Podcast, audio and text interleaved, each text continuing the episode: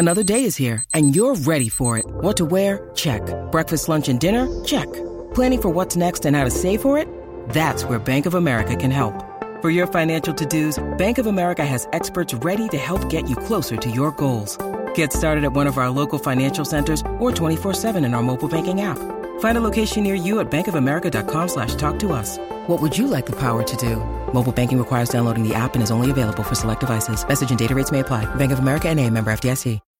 When you need mealtime inspiration, it's worth shopping Kroger, where you'll find over 30,000 mouthwatering choices that excite your inner foodie. And no matter what tasty choice you make, you'll enjoy our everyday low prices, plus extra ways to save, like digital coupons worth over $600 each week. You can also save up to $1 off per gallon at the pump with fuel points. More savings and more inspiring flavors make shopping Kroger worth it every time. Kroger, fresh for everyone. Fuel restrictions apply.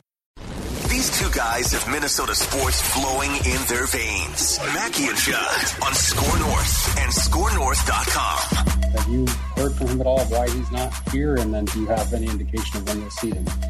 I have not. Uh, it's voluntary when guys are here. You know, we've had outstanding uh, participation. Uh, we almost I don't know, 95%. You know, there's a couple guys. One I know one guy's missing today because his daughter is graduating, but uh, for the most part, we've had outstanding comp- uh, participation, and you know, so we'll just see when the minicamp shows up.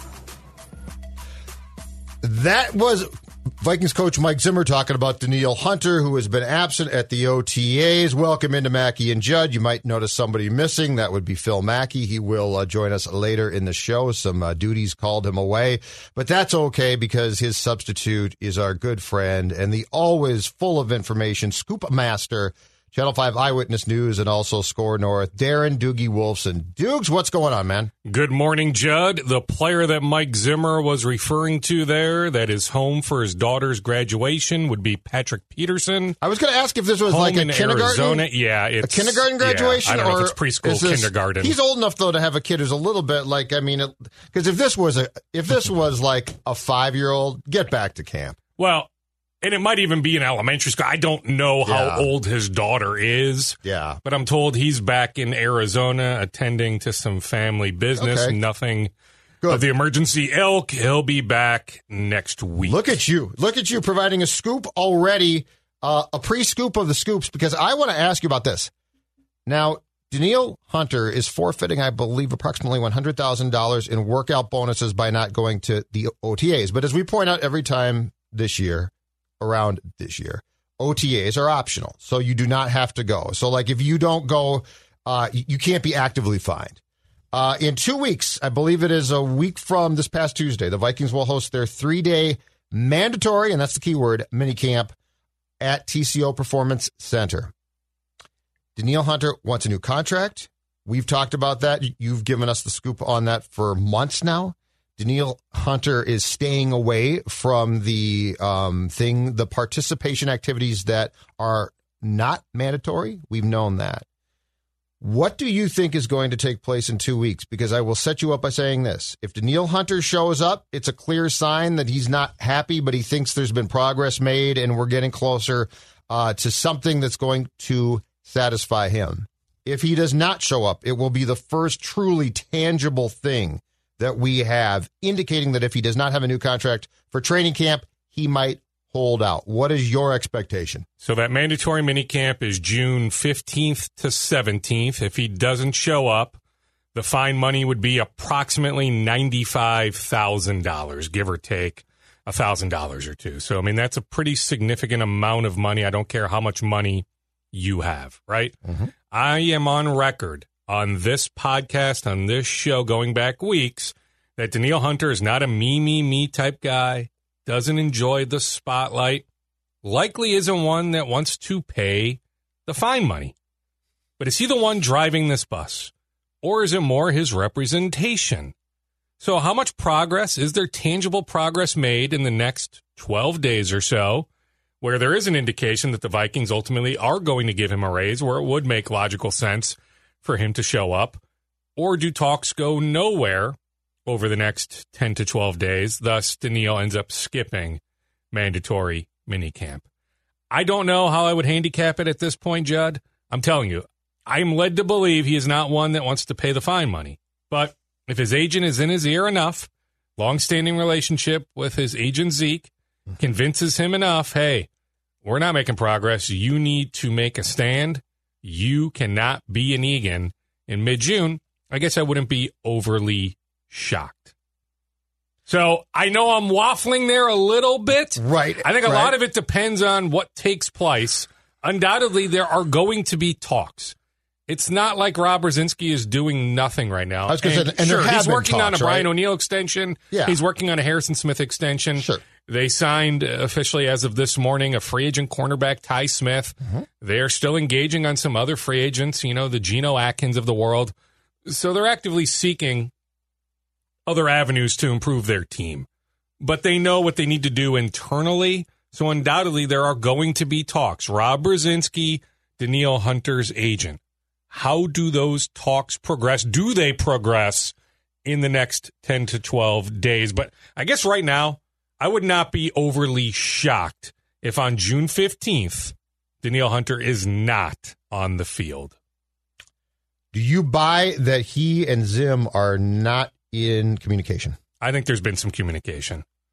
Now, has it been a phone conversation, text messages? I don't. I'm led to believe that Danielle Hunter has communicated with more than Andre Patterson at TCO Performance Would Center. make sense if you want to. And it's not like he's communicating with just the assistant defensive line coach. And certainly teammates, right? I mean, the defensive Yeah. line has Michael Pierce is talking. But I mean, the me Vikings have known for quite a while what he chat and all that. Yeah, this is not new breaking information to them. I mean, I'm more curious because I still believe, Judd, they are going to give him a raise. Hmm? I'm more curious to see what the happy medium is because I'm telling you, that Joey Bosa contract, but that's an outlier. right, Like, kudos to Bosa, his representation for getting the Chargers right. to bite on that money. And he's a good player. But, like, I think if you took a poll of most front offices, they would tell you they would prefer. Now, we need to see Danielle coming off a very major surgery. Yes. But I think most front offices, I'm trying to be objective here, not wear my Minnesota sports hat here, right? I think Yeah, most front hat off. offices would say, off, give me Danielle, right? Am I wrong on that? Like, I think most front offices would say, give me Danielle Hunter over Joey Bosa. If both are 100% healthy and you know it, I think you're right. Not positive, but I think so. I, he he's an athletic freak. I mean, Hunter is a he's And an so is Bosa, freak. and so is his brother. Like Yeah, maybe his so- brother, if we included him in this Yeah. equation, maybe Nick would be the one that front offices So- would take just based on him being the youngest of of the three. Although Danielle is still not like Danielle is still in the prime of his career. Remember how young he was Yes. when he was selected. Yep. What is Danielle now? 26? 27? Maybe Declan can go to 20 the Google yep. real quick. 26 will be 27 in October. Thank you, Dex. Yeah. So I mean, he's still very much in the prime of his career. I think they do. I, I do, Jed. I think they eventually take care of him, but to what extent? They are not giving him that Joey Bosa money. Well, and would it be would it be with the, the promise of what they did for Dalvin, which was I believe a day before the season opened against the Packers last year. Now Dalvin showed up for training camp and they base and they obviously didn't play preseason games, and they essentially in the first part of training camp also didn't really use him so that he wouldn't get hurt.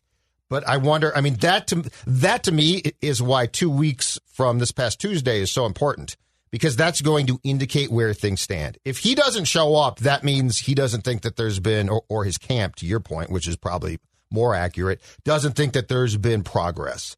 Uh, and if and it, so, here's what intrigues me about this entire thing. Because one, you're right. He's coming off neck surgery, herniated disc. It scares you. No question about it. It scares you in any sport, and it scares the pants off you in football.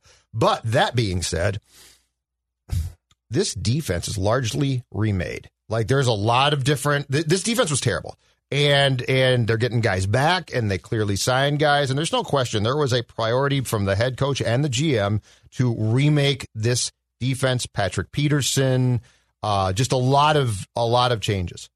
But if Danielle Hunter holds out, if they don't do this, and he says, "Okay, that's fine. I ain't showing up. I ain't playing. I'm not." And and the one thing about, about his contract that's intriguing to me is there's only a year left of guaranteed money.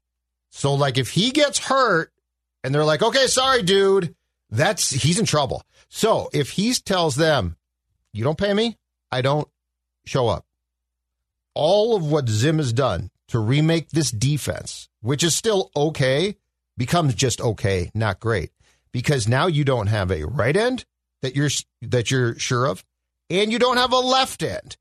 So you tell me where's the pressure from the quarterback going to come? So I do think that in some ways, despite the neck problem, Danielle Hunter has this team over a barrel.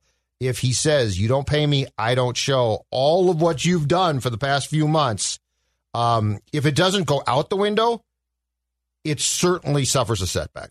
You add on top of that the pressure. Now, uh, there's pressure every year, but year eight for Mike Zimmer, Rick Spielman, there are all sorts of expectations within the Wilf family that this will be a playoff team once again, that they are much closer to the 2019 team, mm-hmm. not the 2020 team. So you think about the high expectations internally, maybe higher than a lot of other years, right? You need Danielle. You think about in March, what they tried to do in free agency. Trey Hendrickson, Carl Lawson trying to add a really good pass rusher. They swung and missed. They eventually add an interior defensive lineman in Dalvin Tomlinson. They draft a couple pass rushers, but the question marks are there. The Pitt kid, the Florida State kid. Yeah, exactly. Right? I don't know if we can expect big things immediately. We think DJ Wonnum maybe can take a step, but are you really relying on DJ Wonnum for 50 something snaps a year to really generate legitimate pressure, you know, on, on eight to 10 snaps a game. I mean, that's a lot to ask. So you're right. I mean, more so than any other player on defense, Judd. Yes. Like Danielle Hunter is the MVP of that defense. Yes. With all due respect to Harrison Smith, who's an excellent player who needs to be one day in the Vikings Ring of Honor or whatever they call it now. Yeah. The Vikings Hall of Fame. Yep. Great, great player. Heck, maybe we can make a case that he belongs in Canton one day. That's how good Harrison Smith is. But right now, the way the roster is configured. Oh, absolutely. Danielle Hunter is the most important player. And Eric Kendricks, fantastic player. How he wasn't on that NFL top 100 list is beyond me. Mm-hmm. But it's Danielle Hunter. Nobody is more important than Danielle Hunter. He is the, in my opinion, it might be the team, but certainly defensively, he is the linchpin. Mm-hmm. And and I do think that if he and that's why they take care of him eventually. Yes, and and and this I, regime takes care of guys when Yeah. he's as important as They've taken any care of a lot of guys, no they question are about it. going to take care of him. and the ability that you could use him to play left end at this rate, right end in the Saints playoff game, the interior. Like if you turned him into a defensive line Swiss Army knife, I think he'd cause absolute havoc. Now that that is provided that he's healthy, but you also can't assume he's not going to be. Um, That's why you want him in here, though. yeah, no, I know. You're, mandatory you're right. minicamp or whatever. But when the pads come on, three days into training camp, July 30th, July 31st, August 1st. Yep. When the pads come on, right? Like, regardless of what you're hearing from the people down at Exos in Arizona, where he's been training, how he's in phenomenal shape, he's always in Yeah, phenomenal and shape. that's not the point. Yeah, no, I'm with you. On this. Football shape is a bit different. Yes. Hitting is a bit different. And that's that's why they want him here as soon as possible when the pads come on. Yes. The Wild, who is uh who's back, who's gone, and and ha- handicap the Parise situation for me now because I realize a trade and or buyout is financially punitive and could be really really bad. But I keep saying this because I've seen stories, Dukes, saying, well, Zach will, they'll talk to Zach and hopefully he can come back and play a third or fourth line role. And I keep saying this. Bill Guerin worked so hard going into this season to rebuild the chemistry of this team that as much as it would hurt financially, possibly on a cap that might be flat for five years, five years, nice job, National Hockey League.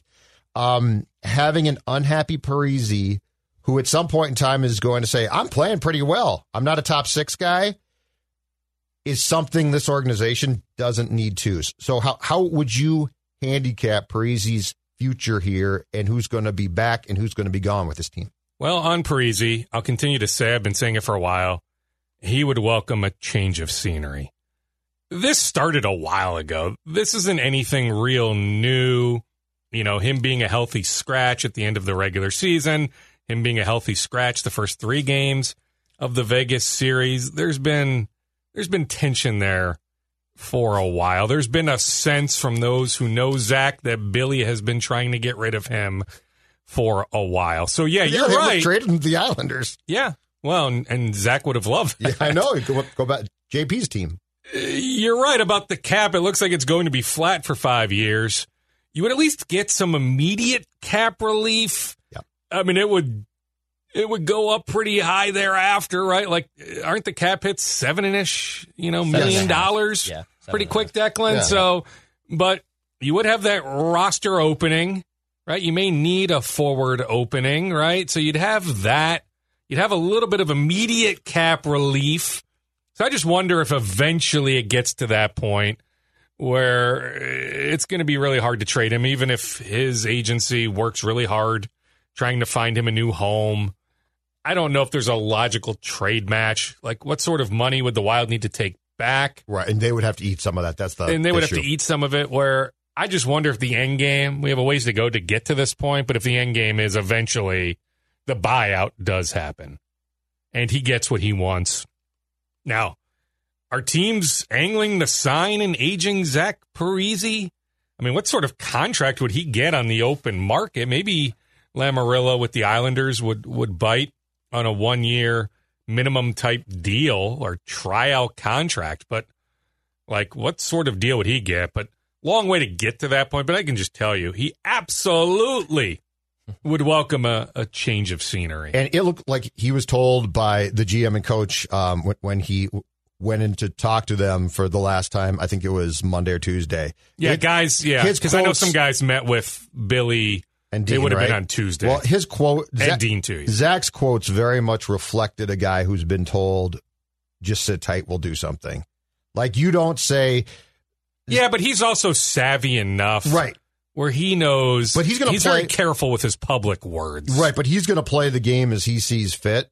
Zach plays by Zach's rules, which is fine. He's done that for a long time. and he's earned that right in some ways. Right, but I just think his quotes were very much the quotes of a guy who was told we'll work on a divorce of some sort. Because he's like, I'm not going to get into what we said, and then and you're right. He's very savvy and he's a smart dude. Um, but I just I can't believe he's back. And if he is back, it's going to be I'm telling you in January or so he'll be playing decent and he'll go go in and say, well, I, I should be top six. Um, expansion draft, Well, let me stop you there. yeah, I can promise you that that he feels this way. That Yeah. if he had been in the lineup games one through three, that that series absolutely could have been uh, turned out differently. If he had been put on the And- power play, And this is the problem, though. So, th- so what you're saying is why you got to sever ties because he was he was good because he was fresh. Because he always tries hard. He's just old. he is Like, sure. like, this is no I get it. indictment It's a of him 200 as a foot game, right? The speed isn't there. and the speed of the game is incredible now. Yeah, I, I understand. Yes. I, I get all that. Now, the comeback to that is the playoffs.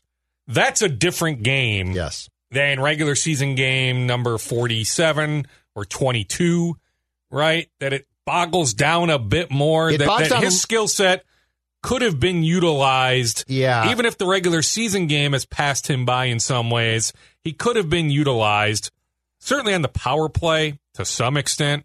And if you had used him in games one through three, maybe end up winning game two or game three. Yeah. The problem is in game four. So he scored three points. He scored, I think, what Dex two goals and Yeah. an assist. The problem is go back and watch game four. I believe it was the first Golden Knights goal of that game here. It's Parise who is standing in cement in the neutral zone as I believe it was Waugh of the Golden Knights flies by him. That's the problem. So it's not that he can't contribute uh, scoring. It's that when the game is actually going back and forth, he can't execute his assignments all the time. And again, it's not, I just want to make this very clear. This is not a bash on him as a player. He's trying. But you're 36 and he has played his ass off for how long now? That catches up. So expansion draft. Plus, with the injuries, like there's an injury history, Absolutely. a recent injury history. problem. Like his body is really Yes. beat up. Yes. Expansion draft, um, Parise and Suter would help him a lot if they would waive their no move clauses. I don't think the Kraken would take either of those players. I don't think so either. But it's probably a pride thing as well. Uh, and if they don't waive those clauses, they have to be protected. What's your guess on guys like it, it would be what Zach and Ryan and Zuccarello, and then the three defensemen who, who you would not expose? I don't think. Well, specifically the first three you mentioned. Yeah, I mean, I don't see a scenario where Zuccarello, Suter, or Parise would be selected.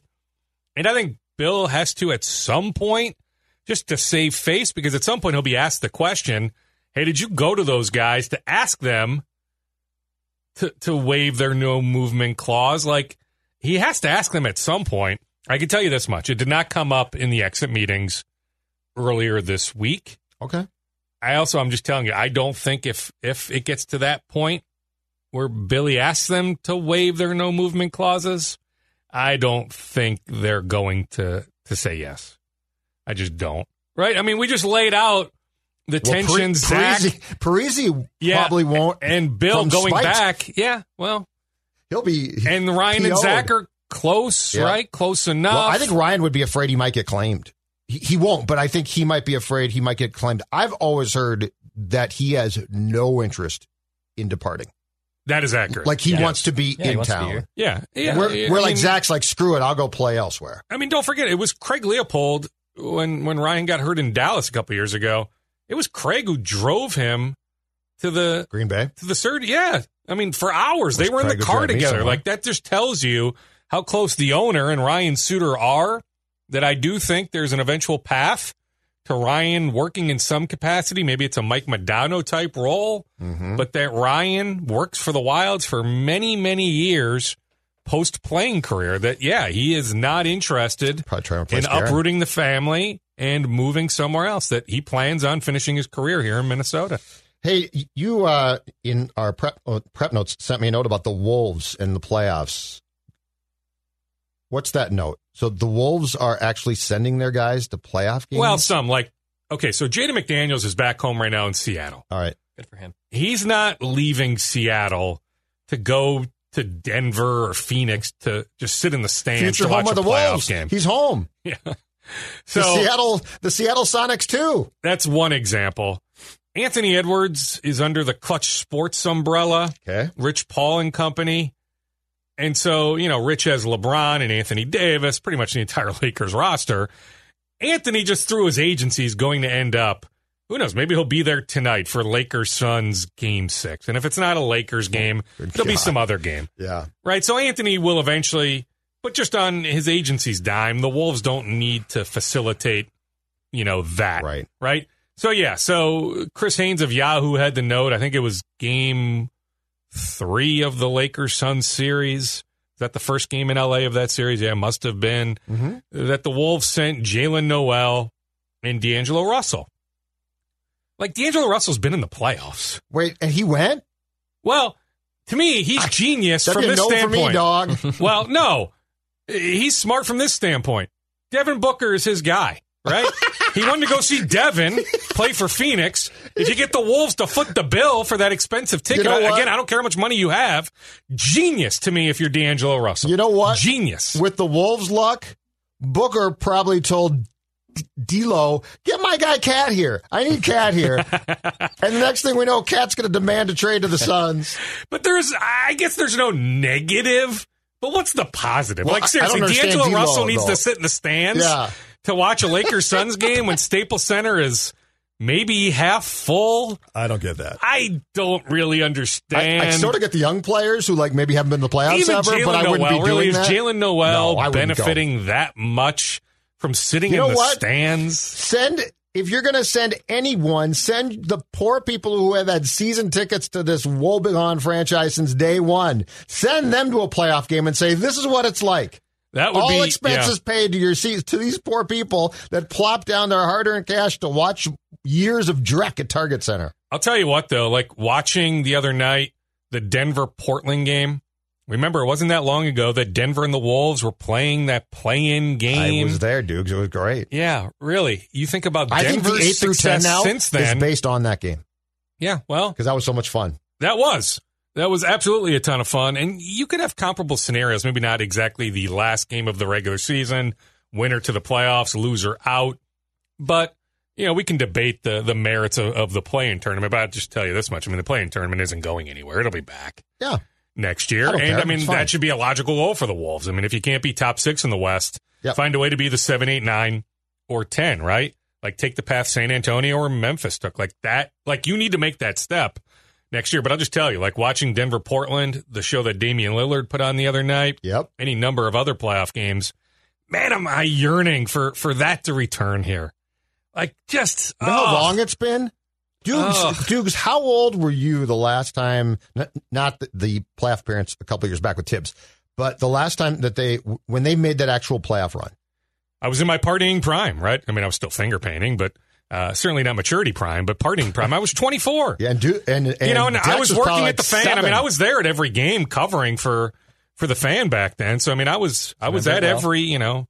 Uh, never forget Game Seven against Sacramento, the Oh, yeah. playoff series I went to against one of those the games. Lakers. It was great. The atmosphere was so I was fun. talking to Troy Hudson the other day. We went down memory Yes. lane. Like Troy was really good that series. Remember Sam Cassell went down with the injury. Gary Trent Sr. to this day mm-hmm. doesn't mean he's right, but to this day, he believes. 17 years later, he believes that if Sam Cassell doesn't get hurt, that they would have won the championship. That they would have won that Western Conference Final the Series Lakers. against the Lakers, then gone on to beat the Pistons Well, in the the, Pistons finals. they could have beat. The Lakers, I'm not That so sure Pistons about. seems pretty good though. But, But, I'm I mean, you you, have a chance Gary Gary them, yeah. firmly believes if they had right. stayed healthy, there were some other injuries too. I mean, uh, Hudson came back, but he was hurt for for a stretch. That he just he believes if they had maintained full health, that they would have they would have won the championship. And then imagine the trajectory of the Hmm. I was franchise. going to say, then things are a little different. You know how different are things if, Flip- if doesn't get fired then for- for the, the O'Brien Trophy? Then If they win, if they win the championship, then Flip doesn't get fired a few years after for the bad start. Because if you've got a championship, you don't blow Flip out, which they shouldn't have done in the first place. and I mean, does KG get to the point of not necessarily demanding a trade, but Oh, I got a question. you know, making it known to to some level, hey, maybe it's time for me to move on. Yeah, And obviously, it worked out well for KG, Yes. right? Yes. I mean, that cemented his overall top. We can debate this, but top forty-ish player of all time, top thirty-five, top thirty player of all time. Once you win that championship, the one he won in Boston. Celtics sweeping changes. Uh, Stevens kicks himself upstairs. Danny Ainge retires. They're going to attempt to get a new coach, but obviously changes in the infrastructure in Boston. Do you think KG is going to get himself a role there? Because it, it seems like it might. The Wolves might be an option once the change has taken place, but that's going to be a transition. Do you think that KG potentially ends up with some type of job with the Celtics? I'll tell you this much: Chauncey Billups' name is going to come up for the head coaching job. I there. saw that Remember, Chauncey interviewed before Yes. Gersson Rosas Yes, got the Pobo job here, the president of operations. Chauncey came in for an interview. Pobo's a great I love term. I love the term. Yeah, I'm with Declan That's the legendary story where I'm the Pobo. Calvin Booth and Chauncey Billups had been using the the same people to help prep them for that interview. Like you go through interview training when you interview It's like a for a job of that magnitude. yeah. And so uh, their bullet points were like exactly the same, like verbatim. Oh my god. Like it was just it was a red flag that how did Chauncey and Calvin yeah. and Calvin by the way should be somebody's president of operations. Calvin Booth is Say Pobo. is is a genius. Pobo. I like Pobo. He absolutely should be a Pobo. I love Calvin. And Chauncey is is a great basketball mind. And, and I think whether it's Boston now or a year or two from now, you know, whatever Chauncey wants to do, head coach or But if he he gets the job, desires to, be in to the be in the front office.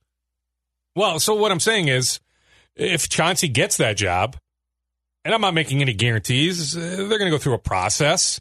Doesn't mean Chauncey's getting that job, but if he gets that job in Boston, that's one of KG's guys, right? So does that then put the wheels in motion? As far as I know, KG and Brad Stevens, the new president of operations, there's there's no relationship there. But Mike Zarren, assistant general manager, number two in command, a guy, by the way, that Tom Thibodeau wanted to bring here instead of Scott Layden. So Mike Zarren, Boston's number two, Interesting. was Thibs's guy. So Zarren was there when Thibs was an assistant coach Uh-huh. under Doc Rivers. So Thibs and Zarren got real close, but Zarren is a Boston native. He wasn't leaving the Celtics. And so, you know, Thibs had to go to choice two or choice three, brought in Scott Layden as his general manager. But KG and Zarren have some sort of relationship. So, yeah, It's interesting you bring that up. I don't have any deep insight as to like it's going Yeah, to but- happen. yeah. But sure, I mean, just based on connecting some some dots, yeah. I mean, I wouldn't necessarily rule that out. I think KG does want to be involved with some franchise. Choice number one would be here. I do think at some point, A Rod and Lori do approach him, but like to to what capacity extent? Like Charley Walters had the note in his Sunday column, Yeah, that was but. KG having all this influence on on front office decisions that would surprise me. I don't necessarily foresee that happening. Final scoops, sir. What else is in the scoop? Nope. Well, I had a lengthy chat about 30 minutes worth with John Anderson, the longtime Gophers baseball coach, 40 years, Yeah. a Minnesota baseball icon. And at this point, so I don't know if this is out there or not, eh, mini scoop, whatever. He's got a multi year contract offer on the table. So if John Anderson today wants to sign that contract, he can secure his term. He can be back for year 41 and presumably at least year 42 as Gophers baseball coach. Okay. The issue is, he told me, is is the language in the contract. So he will not sign that current contract that's on the table. So the ball is now back in Mark Coyle's court, Gophers athletic director. Will he change the language that John desires? So still an interesting situation. Now, in the same breath, I should tell you that John is hopeful he'll be back. He's operating right now as if he'll be back. He actually has a pretty good recruiting class coming in. He's got a kid from the state of Colorado, Alec Willis. He's been throwing at 96, 97 this prep season. Stanford wanted him. Like, this is a good get for the Gopher baseball program. John's fear is that the way this kid is throwing right now, that some major league team is going to draft sign, him yeah. and he'll sign. Yep. That if he's offered seven figures, if he goes in the top three rounds, gets Yep. offered seven figures in terms of a signing bonus, that John could lose this recruit. Like, when do you hear about the Gopher baseball team losing a recruit to the Major League Baseball draft? So, John, unsolicited, brought up that possibility. I did bring the kid up specifically because I'd heard good things, Mm-hmm. but he's the one who then took it down the path of, you know, uh, we could lose him to the. Major League Baseball Yep. draft. But uh, what I'm getting at is John is operating, and and the way he was talking about this 2021 recruiting class. I mean, this year was a disaster. COVID shutdown, last place in the Big Ten. Yeah, they were awful. a lot of injuries, and I mean they had a bunch of seniors, redshirt seniors. Not like it was a young roster, but they just they stunk. But he's operating as if he'll be back. But he brought up another issue. Like he told me, it's like he's a GM. He even brought this up, Judd. This was fascinating to me. That he feels like he hasn't had these conversations yet, but he knows of other coaches that have. That you call another coach. Let's say John Anderson calls the coach at Michigan. Maybe not. Maybe not within the conference. Calls the coach at Kansas. Says, "Hey, I've got this shortstop on my roster, but I've got a shortstop above him. Good player. He would help you. What if you end up with him and then is there a pitcher on your like almost like a trade? Weird. John Anderson brought that up verbatim that he can he can see scenarios where where where programs end up trading guys. But with the portal, it's free agency. Like Yeah, it's that's really it's professional sports. Yes, it is. It really is. And and John said, mm-hmm. you know, like you can call him Gophers baseball coach, but he goes, I'm like a general manager. I'm, ah. I'm trying to assemble the roster. It's not as much the coaching. It's right. it's it's all that stuff. You know, and there's still some scholarship limitations. There's ways that some other schools, based on on grad transfers, bringing some guys in, like Michigan specifically, where uh, they have bigger rosters. They're able to have more guys on the roster. John can't have that, so there's some frustration there that there are roster limitations that he deals with at Minnesota. That that some colleagues in the Big Ten some of the really good programs, Nebraska, Michigan, some others that they don't have to deal with. But all that being said, John wants to keep going at 66 years old. So he's hopeful. But I'm just saying it's a situation. I've said this for a few weeks. I'll continue to say it. It's it's a situation worth monitoring whether John Anderson indeed will be back for a 41st year as Gophers baseball coach. Great stuff, sir. Thanks, Dukes. And then on the Twins, Well, the twins are the twins. That yep. We'll we'll get to I mean them. they're prepared. We'll get I mean, to them on Tuesday. They have their scouts out. yeah. It's a very logical You know thinking Tease front this, office. Tease this for Tuesday scoop. Yeah, it's a very logical thinking front office. Uh, they're not delusional. They are going to start selling. If if good offers come in even sooner than right. July 10th or July 15th, I think they're going to strike. That they realize, especially with all the injuries, the injuries continue to mount up. Even though Maeda making good progress, Buxton making good progress. I think maybe next week mm-hmm. for Buxton's return to the lineup. So some guys are are making legit progress. They know what they're dealing with. That that it's just it's too many teams to climb over at this point. That they would need to play the rest of the season at a 95 win pace. Yeah, that's not happening. It's just not happening. When I say 95 win pace, just to get back to, to being in like real contention mode, it's just not realistic. Hmm. So I'm just telling you, they are prepared to strike when the offers start to come in, especially on their pending free agents. awesome stuff, man. Okay, see you, Thanks, boys. Dukes. The Meadows at Mystic Lake has modified its golf policies to follow the COVID 19 public health recommendations and welcomes you to play this award winning public golf course. It offers a unique, challenging, and scenic golf experience. The Meadows at Mystic Lake is a full service golfing destination, enhanced by nearby food and entertainment, including the Meadows Bar and Grill and Mystic Lake Casino Hotel. It's never too early to book a tee time or shop the pro shop. Stop in or visit golfthemeadows.com. That's golfthemeadows.com. Owned and operated by Shakopee Mdewakanton Sioux Community. But lately it's really for for much of the year this year it's it's been uh you know a health report every day and, talking through who can do what um and piecing it together and finding a way. So yeah there there is a lot of that. That's just as important if not the you know one of the more important parts of of what we do. And normally we don't have to do it uh to this extent. Normally it doesn't take most of the day and and most of everybody's energy Oh, hi guys. Oh, hey. I'm back. Thanks What's up, for Phil? Hey, it's Phil me back into the Mackey from SKOR Hey. North. Hey everybody. Hey, everybody. It's Phil Mackey here. Hey. Six five Hey, nine, let's eight talk four about. We sure we sure missed you. I didn't miss you guys. Doogie I didn't miss you guys at all, but I missed Federated. Federated Insurance is here Yeah, to uh, help us unpack what's happening with the Minnesota Twins right now. Federated provides insurance not for your injured roster and not for your underperforming quote unquote star players in their prime, but they can help your business with risk management tools, protection, peace of mind. Find a full list of industries Federated protects at federatedinsurance.com. And remember, at Federated, it's our business to protect yours. All right, Judd. Rocco Baldelli lamenting the long list of injuries the Twins have right now. Um, I saw a couple different beat writers. This is definitely a theme right now. The Twins are trying to push this a little bit to say, I know this has been a bad season, but look at all the injuries. What percentage of the pie chart of blame would you would you give injuries for the Twins?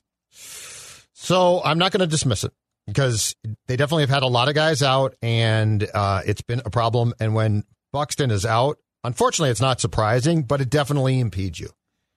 That being said, one of my starting points of the problem with this team is in the bullpen, where last time I checked, uh, until Thielbar left the game last night, and it's Caleb Thielbar who left with a groin injury.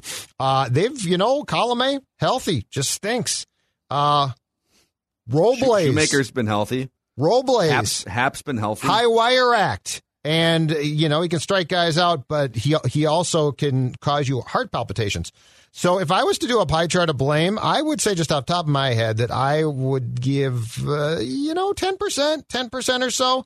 But I think that there's so much blame to go around um, from the bottom on up, up to the very top chair for how this team was constructed and the swings and misses that we're clearly seeing that I would be hard pressed to pass along the Twins PR spin, which I'm sure is, you know, you can't lose this guy, the, the old Sid line. You can't lose Buxton and you can't lose Kepler and you can't lose, well, you've got other problems too. So I would seriously say about 10% because I, I think to go there is a is a poor excuse from which you're not learning what you should from what has been so far a disaster 2021. Yeah, I mean, uh, I mean, teams suffer injuries. It's it's certainly a factor.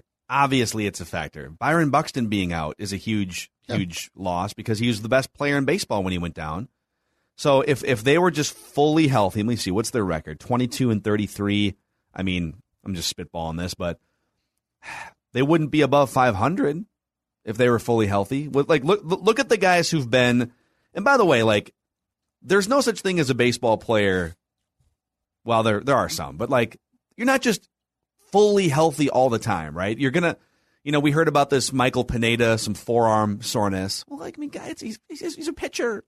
You're gonna throw 200 innings in a year. Arms get sore. There's a difference. Pitchers will tell you there's a difference between being hurt or uncomfortable and being injured, Mm-hmm. right? And so some of the stuff is like, well, guy fouled the ball off his foot and now he's a sore foot or has a mild strain of some kind. Like baseball teams for a hundred plus years have been riddled with players up and down the lineup that are just playing through things, right? Joe Mauer played through things his entire career. Oh no, he, wa- he was soft. knees, he was so right? soft. He was hitting, he was hitting softball bombs yesterday, pulling the ball. He He- he- come on, Joe, you could have done this for us. So I want to separate like injuries Yeah. from from from guys who've been a little bit nicked up, maybe, right? And let's kind of go through it, right? Jorge Polanco has been healthy enough. He's underperforming. Josh Donaldson, yeah, like it sounded pretty bad initially. Guy popped his hamstring the second pitch of the season or whatever it was, right? Um, but he's played 43 games, 177 plate appearances, underperforming. Max Kepler's been a little bit injured, Buxton, so I'll definitely give you some of those. Miguel Sano missed a little time, but for the most part, he's fine. He's played 40 games. He's Yeah. terrible. He's been terrible, right? Um, so on the pitching side, you nailed it. I mean, really, it's it's a Colome disaster, healthy. Shoemaker, Happ, healthy, healthy, disaster. Maeda, I don't know, man. Did they, you know, does do you get a little soreness after you start the season after nine starts with a five ERA, or did the, did the soreness lead to a five ERA? We don't really know. So I would say about, I'd say twenty percent. I'll give it more than you. I'll say twenty percent injuries, but let's not use injuries as the well. See, look, no, there's there's a lot of other things happening here that are that are causing the Twins to be 11 games below 500. So I'm not just going to fall for the look how hurt they are now excuse. which is a great one. Man games missed, right? That that's the, the old term that they used in hockey for years. Man games, we've missed. Look at all the man games. I I would equate the Twins to, to this. If the Twins were a car, if the Twins were uh were a car that you took into the shop and you're like, this car isn't something's wrong. It's not running right. It's not. And they lifted up the hood of the Twins car. I think the first thing among the first things they would identify is the bullpen gear. The bullpen gear is a mess here.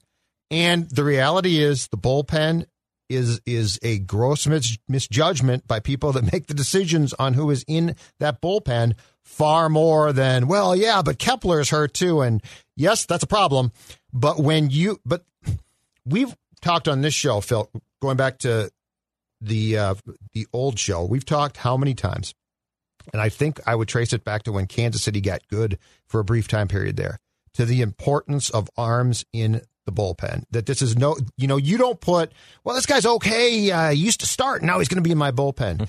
um, the Royals sort of paved the way, I think, for showing you essentially need three arms of guys that can that can bring it. I mean, throw absolute gas and are good. And this club falls short completely. Like Taylor Rogers is rebounded a little bit, but he's still not great. Colome is a, I, how he has not been DFA'd is beyond me. Robles will look good against one batter and then terrible against two. So the misjudgment of this bullpen and the hubris that the Twins have, and it is hubris of, hey, this guy struggled with the Angels, but we see something that they didn't, right? Uh, it, it hasn't worked. It simply has not worked. And your bullpen right now is an old school 1990s, hey, let's slap this guy out there. And it has gone woefully wrong. Yeah. So the, the the other thing too, I I don't know. Sometimes we've talked about this before on the show, where we on our show and at SKOR North, I think there's a perception that we're negative or that we're we're just being antagonistic, right? I mean, I honest to God's truth, I don't know if if we've just gone that soft in this market. You and I have opinions. Declan has opinions, and sometimes they're are we want these teams to win championships. And so I'm not gonna I'm not gonna sit here after an 0 and 18 playoff run in which they're now underperforming again and coddle them. They don't deserve to be coddled. They don't deserve to have excuses thrown on them, even if there are some justifiable like injury concerns. Yes. Does that Does that mean that they would have been a 40 win team right now, just steamrolling through the American League if they were fully healthy? No, like there's a bunch of dudes underperforming. And I will admit, my annoyance with the Twins when they're down, you know, five runs again to the Orioles last night is a hundred times more heightened because they are 0 18 since 2004 in the playoffs. So just like when I fire off tweets, when I'm, you know, when my blood pressure is boiling on this show, all of it is because, in large part, they haven't won a playoff game in 18 tries, which is a North American sports futility record. Okay. And so whenever I see people, media fans trying to, well, but like, well, but you know, you throw 2020 out because it was a COVID year, or look at the injuries over here, or you're being too hard on Miguel Sano. No, you guys aren't being hard enough on a franchise that hasn't won a playoff game in 18 tries in a coin flip sport. And so, you know, you and I were getting some pushback last night, and I saw Declan jumped into one of the Twitter phrase too that I had to. Why, why are you guys? You guys are being overly critical of Miguel Sano, who, by the way, is hitting 157 Yeah, with a 652 OPS in his prime right now, and he was garbage last year too. And he makes 10 million dollars, and he was supposed to be one of the center points of this franchise, and he's having a just an atrocious season, except for a 10, a, a one good game and like a a three home run game and a 10 day hot stretch, right? The A, we're being too hard on Sano, and B, there are a bunch of other problems that we need to devote more attention to. So, A, are we being too hard on Miguel Sano? And B, who are three non Miguel Sano players that deserve the criticism to be spread around more, Judd? Donaldson, Kepler, Polanco. I can I continue? Shoemaker, Happ. Um, I don't criticize Shoemaker. It's the scout that signed you theory with Shoemaker. It is, but then but then he does his Zoom post game call and says it's just bad luck. I, I mean, Got Dubnyk disease. so, sorry, Sandy Koufax. Didn't mean to imply that you had a horse bleep game. Um, like the going through the list is easy. Are we too hard on Sano? All right, I'm I'm going to try and give again. I don't want to be condescending, Judd, but I'm going to come off that way. But I'm going to give try and give a tutorial on the perfect parallel of why we are not too hard on Sano and why the weird defense of him from some in this town is actually now bizarre. All right. Take the gla- take the glasses off. Okay. Take, Here- take the glasses Oh, off. okay, Yeah. good. Sports Dad talking to you. Yes. But I'm serious. Like, if you listen, if you defend Miguel, I'm going to give, I'm going to tell you exactly why. And I would like you to process this fully. So don't lash back. Don't get mad. Take a deep breath and listen. The perfect parallel to draw here is Byron Buxton. Okay. Byron Buxton, unfortunately for all of us as baseball fans, can't stay healthy. He can't. I don't know why. I don't know if it's something about how his body is constructed by the good Lord or a higher power. I don't know why, but he can't. But you know what we don't do? And you know what they would do in some towns? Rip him up and down. He would get ripped for not staying healthy. He would. He would. If this were Boston, they would be saying, "Why can't he do that?" Byron, Byron Buxton, you suck. They would, and we don't do that. And you drink you drink wine and coolers. cooler, bunch of another Bartles and Jaymes. Why in busted? I like to call him. So Boston. that's a good one. So the point being is we don't rip him because he's a magnificent talent who's turned himself into a really good player and works extremely and has worked extremely hard and appears to be beset by really bad luck. Sometimes he gets ripped. But we're a logical show. We're a show that parcels out blame where it belongs. And and if you are unfortunate enough that you get hurt a, lot, yeah, we'll talk about you. But Buxton and Mauer now have become similar in the fact that that Joe got hurt a lot. Now it was weird with him because he got ripped by the public. Still don't know why. But anyway, Miguel Sano is a self-made bust. That's why we're mad. He is contributing every day, and the more that people out there uh, put out the the analytics trying to show, oh, you don't understand the underlying statistics. Say Miguel Sano is Joe DiMaggio, Babe Ruth, and Jimmie Foxx. Okay, what you what you're doing is you're enabling him to be a bust, and Miguel Sano can't adjust. Miguel Sano has to go to Nelson Cruz's house, which means he, he does care, but he has to go to Nelson Cruz's garage before a game to get a tutorial on what he's doing wrong. And eventually, because this is the big leagues team, adjusts to what he did, and then he's lost again. So, no, we are not too hard on Sano. And I don't understand the the people out there defending him and constantly pounding the drum about how great he is are enabling the failure. Why would you do that? Why are you doing that? What is your point? You are, and basically what you're saying is Miguel Sano is more important than the team. And if you're a Twins fan, that really confuses me. so again, from Sports Dad to you, the, the difference is Miguel Sano every day is going about being a bust through, unfortunately, a lot of things he's doing wrong and he deserves to be criticized for that. Just like he deserves to be, uh, um, at times, I think, praised for the fact that he is not nearly as lousy a first baseman as I thought he was going to be. But the reality right now is Miguel Sano is a better defensive player than an offensive player, and that is a frightening thing to say. I got a few social media messages like this yesterday because I, I, uh, I, I I've tweeted out a lot about Miguel Sano's bad numbers this year and since 2018. And uh, somebody went back and said, he went and searched and said, Ooh. Mackey tweets about Max Kepler in 2021. Two, Mackey tweets about Miguel Sano in 2021, 26. Um, is there something else that might be different about Miguel Sano, insinuating are is Mackey and are people ripping Miguel Sano more because he's non-white? That's that's what he means with this tweet, mm-hmm. which is, I mean, that's absurd for one. Uh, but two, on Kepler, of course he deserves criticism. Of course he does. But the criticism of Miguel Sano isn't just for his bad performance in the first three weeks of this year. It's essentially a prime of his career achievement award. Since the beginning of 2018, Max Kepler has racked up nine wins above replacement. Miguel Sano, three. Three wins above a replacement level player since the beginning of 2018. And that includes an amazing 2019 four month run in which he was helping to carry the Twins offense, which nobody disputes, by the way. He goes through stretches, and that was the longest stretch of his career, by the way, where he can carry this offense. But for the most part, he has been he was the number four prospect in the world five years ago, according to MLB.com.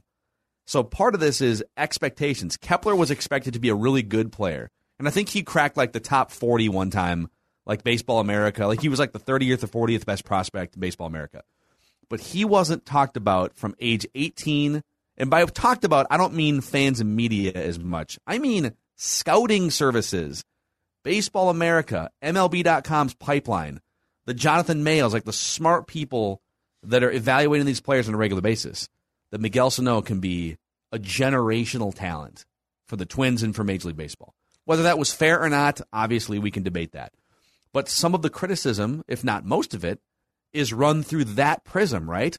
Well, why don't you criticize Jake Cave? He's garbage because he's a fourth outfielder. He was never supposed to be a centerpiece of the franchise, right? Why don't you criticize Polanco? Well, okay, yeah. I mean, he deserves criticism too. But Polanco was never touted as centerpiece of the franchise by the team, by scouting services, etc. And so when the when there's that big of a gap between reality and expectations, and you make ten plus million dollars, listen. When Sano signed the contract, Doogie reminded me of this on on Twitter this morning. When he signed the contract, he talked about wanting to play here the rest of his career and want like what he did in 2019. He wants to carry that over and have it be the norm. He was, you know, he was excited to have turned a new corner in his career, and here we sit. And so, why why was Joe Mauer open season for basically ten years, half of which he was a batting champion, right? Who just didn't hit enough home runs. Um, and and why is Miguel Sano off limits, right? And does that mean that we also shouldn't be criticizing other players? Sure, but I'm not going to tee off on Matt Shoemaker who is just a throwaway bottom of the rotation starter. I'll take what about one. Josh Donaldson? Well, Josh Donaldson, you must be a racist. You're criticizing Miguel Sano and not Josh, not Josh Donaldson. Okay, Donaldson definitely with injuries and performance has not lived up to that contract 100%. But again, Josh Donaldson, when he was in his prime, was an American League most valuable player. He maxed out the peak of his career as one of the best players in baseball for like four or five years. The Twins signed him, and it was risky when he was old. And so, like, yeah, does Josh Donaldson probably deserve more criticism on this show? Yes, I will say yes. He definitely does. But he's still like Josh Donaldson still is producing um, a 117 OPS plus, which is above average for this season. Uh, well, it's above average for any season when you have a 117 OPS plus, but like his OPS plus is above average. Miguel Sano's is well below average. So yeah, Donaldson's struggling, but he maxed out the peak of his career. He's adjusting now that he went through a slump, and he's still pretty darn good defensively at a pretty premium position, third base. He deserves some criticism, but he hasn't been the disaster that Miguel Sano has been. So I don't know. End of my rant here. But um, it just kind of, it, I guess it frustrates me. It frustrates me that we settle for excuses and good, not great for a team that has been now 17 years without a postseason game victory, not a series victory, a, a, a win in a postseason game. It drives me nuts. And I feel, and this, is the worst part about my Sano feeling now. I feel empathy for him. He, him at the plate is hard to watch. It is such a colossal disaster for the most part. And yes, I know if he hits a ball, it can go a long way potentially. But when you see him flailing now and slamming his helmet down in the frustration, that's not fun. I feel bad for him. But my take is not to rip him now. My take is say he's damn near unplayable. Like there, and there are certain guys. Look, Donaldson to me, yes, the contract looks bad now, and and he's underachieving in my opinion by a lot. But that being said, he's not unplayable. Miguel Sano is unplayable. Alex Colome should be DFA'd. He should not be. I, and the problem with Miguel is I don't know what you do now. Like, do you spot him in there? Do you platoon him? Because his splits are sort of weird.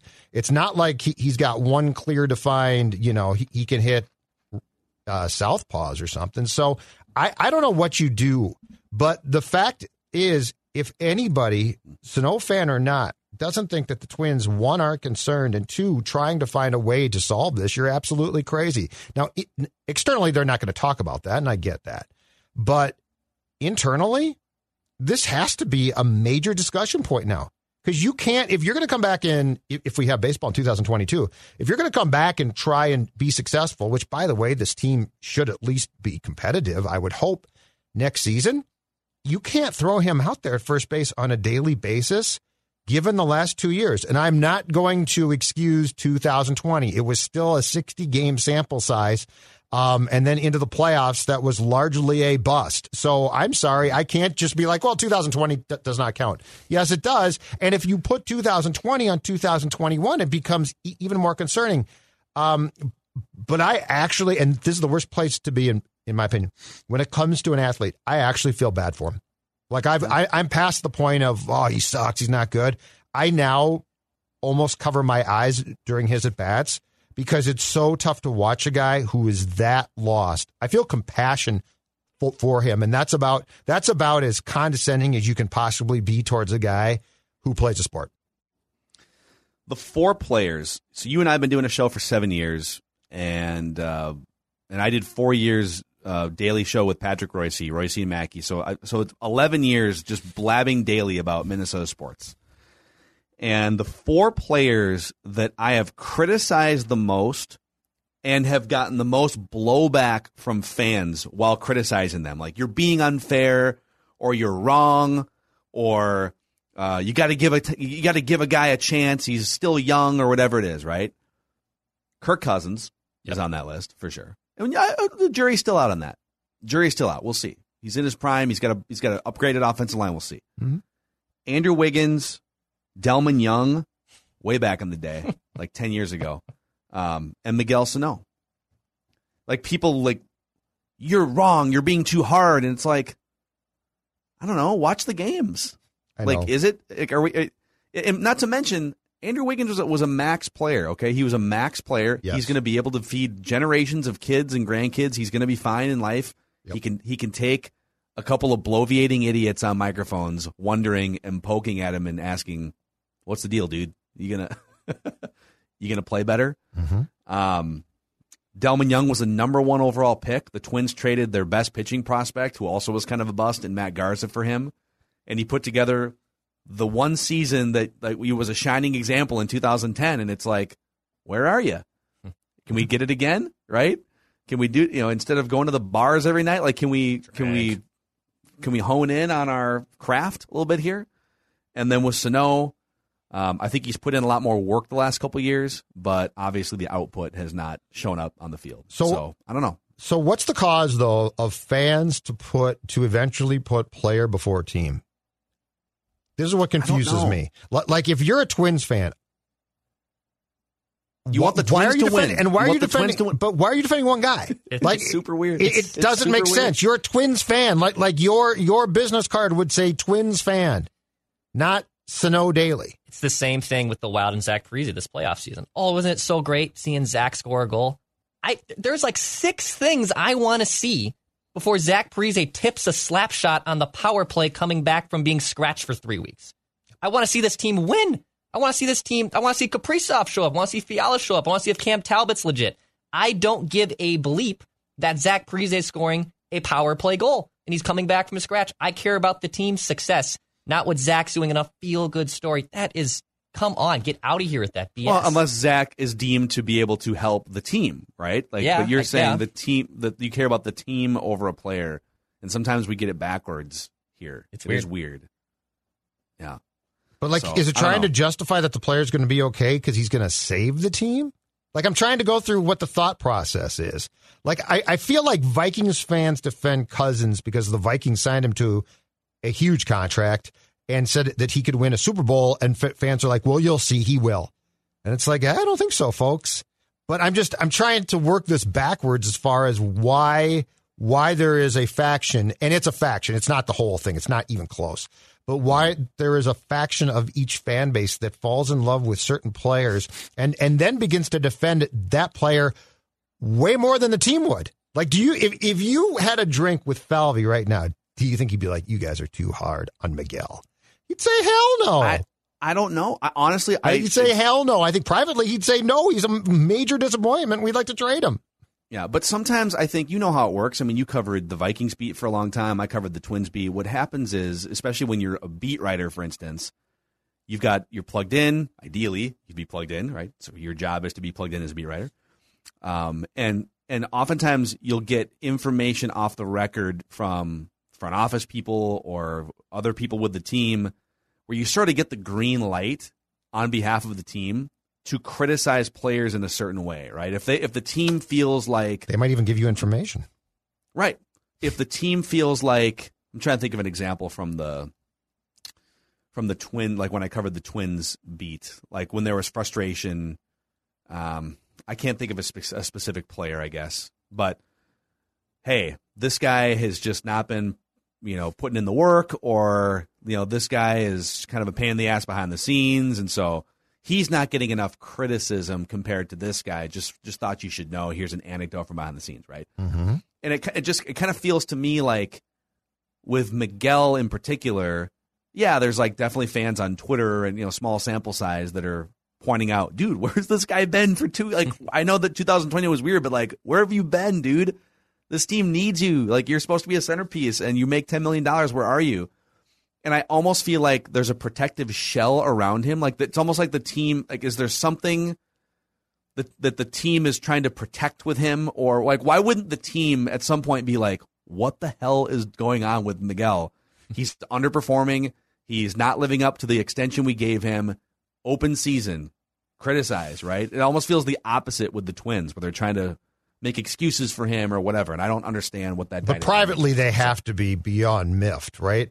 Frustrated. I mean, you've you've had him lose weight, then he gains weight, then he gets hot, then he doesn't get hot. The fact that he had to go to Cruz for a private tutorial to me also is a red flag of sorts. Like, why is that not the I actually hitting actually like that. No, no, I no. like that. But I'm saying, as far as the mach- the machinations behind the scenes, like, why is that not the a coach with the Twins? I, I mean, what, why does that have to be Cruz? Like, what's going on here? Like, I, I think there is definitely more going on behind the scenes than we know, and I would be curious to know more. But do you know what all of this crystallizes, boys? This crystallizes to me one very clear thing.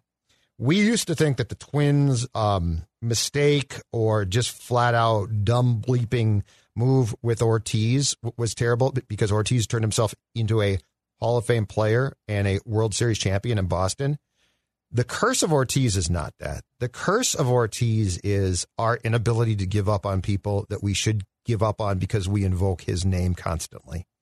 Yeah. I, that that has left far more of a resounding to me um, uh, feeling around this town. Look, Ortiz left. It was a bad, terrible, one of the worst mistakes in baseball history, including Babe Ruth. But when you think about now, it's 2021. That move was 2003. Is that right, Phil? When you think, yes. okay, when you think about 18 years later, the worst part is not the fact that he went to the Red Sox and had great success. The worst part is to this day, anybody who shows potential, we always say, what if he's Ortiz. the next Ortiz? In, yeah. inst- instead of saying the, the, rational thing, which is, I don't think good? this is going to, well, or at, or at the end, I don't think it's going to work. Right. Too bad. No. Yeah, and you know Ortiz is such a special example too because they get they he was pretty darn good with the Twins. He just had some health. He had a wrist injury or something at one point, and then they just like they were so cash strapped, even compared to now. Right? They were. It was before Target Field, and so they just let him walk. Babe Ruth garnered a one hundred thousand dollar or so whatever it was. I think it was a six figure payment from the Yankees in the early nineteen twenties. Ortiz, who was the modern day Babe Ruth, basically, right? Playoff hero, home run champion, yeah, in some ways, yeah. Hall of Famer. Yeah, um, is uh, I mean, he the, the, Twins got nothing for him. So, yeah, it's your your point on that is hundred percent correct. In that we do have a fear of, well, what if he leaves us? Well, I just don't think I don't think uh, we're talking about the same type of dude. Ortiz and Sano. Constant different type, trepidation. Different personalities. Constant mm-hmm. Trepidation and fear. Oh my God, he might be. If, if he leaves, he's going to turn into um, an, a Hall of Fame player. You know what? In the case of Sano, I can guarantee you he won't. Yep. So, uh, by the way, talking Twins all season, it's been mostly depressing because they keep losing games. But uh, presented by our friends at Dennis Kirk. Dennis Kirk, it's riding season. If you ride a Harley, it doesn't matter what you ride, Metro Cruiser, Indian, Sport Bike, you'll find what you need at DennisKirk.com. 160,000 parts and accessories in stock, clothing and helmets as well. If you just want to ride and get as far away from this underachieving Twins team as possible, well, Dennis Kirk will hook you up with all kinds of parts, accessories. Order by 8 p.m. They ship the same day, and shipping is free for orders over $89. When the open road calls, head to DennisKirk.com. All right, boys, every single Thursday, Declan digs through a decade plus of Twitter archives. Mm-hmm. Old tweets exposed here. What do you got this week, Declan? Oh, we got a got a good collection. Actually, we have a couple uh, Zulgad tweets that, that correlate with one another. So that I have to expose you twice. Um, I also ended up. I saw. I have a Facebook status today that I, that was tweeted out or posted, I should say, nine years ago that I saw at the last minute that I will also be bringing to the table. Nice. But we'll start with Judd. A overall NHL observation mm-hmm. from Mr. Judd Zulgad on April 30th, 2016. Observation from my barstool at Bunnies. The Maple Leafs will oh, be the God. NHL's version of the Cubs ah. in two years. A good teardown. Now, Oh, Some of no. that teardown happened to a degree, and they built it back up. Yep. They've had insanely good teams, and they're basically have become the Minnesota Twins of the NHL. They they can't they haven't won a playoff series since 2003. They choke away leads. Uh, they're sort yeah. of the Vikings. They're, they're just wow. Minnesota sports of Canada. Yeah, that's fair. Yep, that's fair. No, you got me. Yeah, it's amazing. That's pretty good. That's a pretty good leader in the clubhouse. It is. There. I was going to say I got bad news and, for myself. And, and, I am sorry. Then you then you, then you doubled down uh, a year later on oh, April twenty third, no, two thousand seventeen. The Maple Leafs haven't won a cup since '67, but won't be a surprise if that oh, drought boy. ends soon. now I really have a good lead. Reminds me of what the Cubs have done. It did. Doubling it down did at the time. The same it, it, did at the time, but I didn't remember. And clearly, I was too drunk at Bunnies in 2016 oh, by 2017 to recall. Okay, I lead. I lead for sure. Same take. Like I'm not gonna. I own this. Okay. Okay. All right. Well, here we uh, we have beat writer Phil here from September 18th, 2010. wow. Jason Repko has a laser. So he literally okay, had one, okay. like a lightsaber. So let me explain. R2D2? Okay, this is two, No, no, 2010.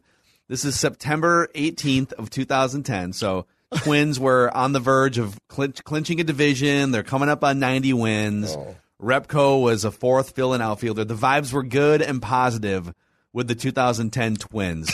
so this is just me feeling those Phil's good positive dancing. vibes. Yep. Da- dance, Phil, Oh, dance. Wow. I mean, he did have a pretty good arm, nobody disputed his defensive abilities. So I, I still think Judge the leader in the clubhouse here, but that's I'll, I'll just own invoking mine. the name Jason Uh, Repko. Right, exactly. Jason Repko and Laser being in the same tweet. Get ready for the laser show. All right, this is uh this kind of coincides with Phil. On June third, twenty twelve, I put a Facebook status that just said Scott period Diamond period. So I, Okay, he we must have got- shoved this that a day. That's race. a mic, a mic, a mic drop. Scott This is a Diamond. close race He, now. uh, he must have shoved that day. I don't know what he did on on June third, twenty twelve, but he must have did eight innings of you know ten hit one run baseball. I'm sure. I rem- I think I remember honestly because I covered that beat too. There was a there was a day game in the summertime in which I think he threw a complete game, maybe shutout. Let me look it up real quick. Okay, okay? Ju- June third, twenty twelve. So he must have must have did something good, and he was what twenty twelve was the year of Scott Diamond. That was what he. I think he won Pitcher of the Oh Year at the. Diamond Awards, and was pretty dang the good. periods. Yes. the periods, That really Doubling makes down. the, that really makes the status. doubling down. Okay. Okay. Um, I was close. He did, by the way. Okay, the start I was thinking about was on July 27th. He did throw a nine inning complete game shutout in an 11 nothing win over Cleveland, 98 pitches. But the start that you're referring to happened on June 3rd. It was against Cleveland, and it was seven innings, zero earned runs, three runs, but seven uh, innings, no earned runs, no walks, a couple of strikeouts, and the and the Twins Two won that game six to three. And Diamond lowered his ERA on the season to one point eight six. So it's probably Diamond. Scott Scott Diamond. Diamond, baby Scott Diamond. I gotta say, I honestly, this is such a close race. I think the periods at the end of Oh, Scott and. Diamond God. might give Declan the victory. Here. It's so. Uh, it's basically exclamation points. Like it is Scott Diamond. It's like it's I- as I if mean, you've I been an established pitcher, and you're just like, yeah. I Scott understand if I baby. win, but yeah, that is awesome. That was a gr- th- that was a great race. There it is. That's like Uh, a all right. pennant race right there. Tweets exposed here. Good job, Dex. Mackie and Judd. Uh, also presented by our friends at PXG. So I gotta, I gotta imagine our friend Scott Diamond probably has a lot of extra time to golf these days. His last major league appearance came about five or six years ago, somewhere in there. So we'd recommend those PXG Gen 4 clubs, which are the best performing clubs PXG has ever made. You can stop by PXG Minneapolis and Southdale Center, check them out. Check out the spring and summer apparel that has arrived in store and find out more at pxg.com slash Minneapolis. So tomorrow on the show, uh, we're going to do a couple fun things. Under Siege, Action Movie Rewind, a Steven Seagal classic, a Mount Rushmore of Steven Seagal movie. And uh, the two wrestling nerds in the house here, Declan and I, are going to talk to Natalya, WWE superstar and maybe even future Hall of Famer Natalya on the show. So uh, a lot of fun stuff tomorrow. And that's a, that's a wrap on this therapeutic episode of Mackie and Judd. Don't forget, we have daily Vikings conversations on Purple Daily, and we have a brand new SKOR North app with all kinds of new features on it, which we'll talk more about. But if you don't already have the SKOR North app, It's nice. check it out, download it. I It's like free. it a lot. Even, it's even Judd approved. Yeah. Just go check it out. Old man approved. Yep. See you guys. Hey, kids, how's the water? It's full of weeds. I can't move my legs. Uh, your arms are free, right? Yeah. Yeah. Wave them around. It's fun. You're kidding me? This can't be happening. This is Jamie from the Aquacide Company. Clear your water completely. Destroy weeds, algae, and the muck that's preventing you from enjoying your waterfront property. We know your time in the water is precious. We're the Aquacide Company. Call 800 328 9350 or visit aquacide.com. State permit may be required. Did you know Nissan EVs have traveled 8 billion miles? Just a quick trip to Pluto and back. And what did we learn along the way? Well, that an EV can take on the world, like the Nissan Leaf. It can move racing forward and take your breath away, like the all new Nissan Ariya. We learned to make EVs that electrify. 8 billion miles driven by Leaf owners globally since 2010. Ariya not yet available for purchase. Expected availability late fall, subject to change.